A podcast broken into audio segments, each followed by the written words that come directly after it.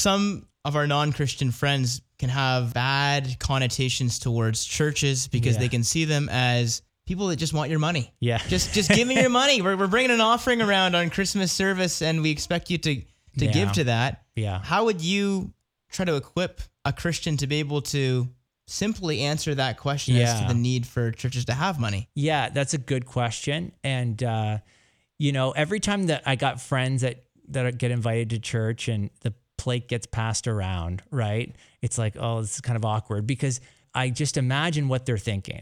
You, this is it. You Christians, you're just after people's money. That's what you're in it for. You're in it for the money. And the my first question in those instances, if someone were to actually say that, would be, what evidence do you have for that? Hmm. Like, so one of the questions we like to ask at Stand to Reason is, how'd you come to that conclusion? Okay. So someone has a point of view. How'd you come to that conclusion?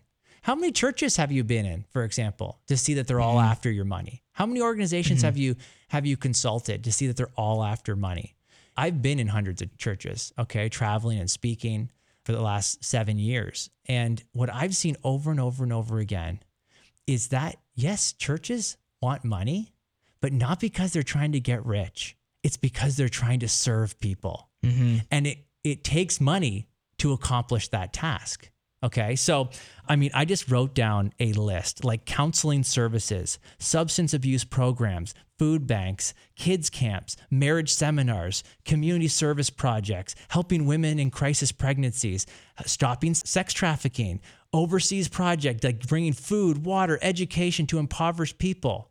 Those are just a few of the, the mm. projects that get accomplished when Christians give money to organizations and churches. I mean, we're in the studio right now, That's right. and this organization could not exist without faithful Christians giving out of their own resources. That's right. right? Bang on.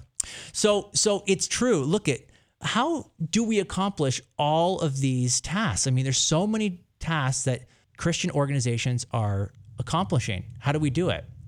And how do we make it free? Because I'll tell you, so many times people get to do these things for free. And that's only because generous people give sacrificially. Okay. That's how it happens. Other people have to give so that someone across the world can get food and water and education. That's how it works. Most churches, at least the ones I've been to, the ones in this area, are genuinely seeking to serve people. Mm-hmm. And that takes money. I mm-hmm. mean, just just we're in the studio here. The lights are on. The powers, the rent needs to get paid. You, everyone understands to live, you need to pay the bills. And so it's it's appropriate that these organizations ask for money so they can do those accomplish those things. Mm. By the way, I just think it's ironic that, you know, with YouTube and Patreon, atheist YouTubers, you go on their channels, they're asking for people to donate money. And so uh, could I say, "Oh, you hmm. atheists, you're just after people's money. You're just in it for the money." No, that would be inappropriate. I don't know if that's their motivation. Maybe it's the motivation of some. Hmm. But it I can't just assume that because they asked for money that that's all they're in it for or something. It's a false premise. Yeah, that's right. And so I'm assuming bad motives. And that's what people sometimes do about the church. They mm-hmm. don't like the church. And so I'm going to assume the worst about the church. And so, yeah, those, those greedy Christians, those greedy pastors, they're just after people's money. That is just not true. I've seen how a lot of um, ministry workers live. Okay. I've seen the cars they drive, I've seen the houses they live in.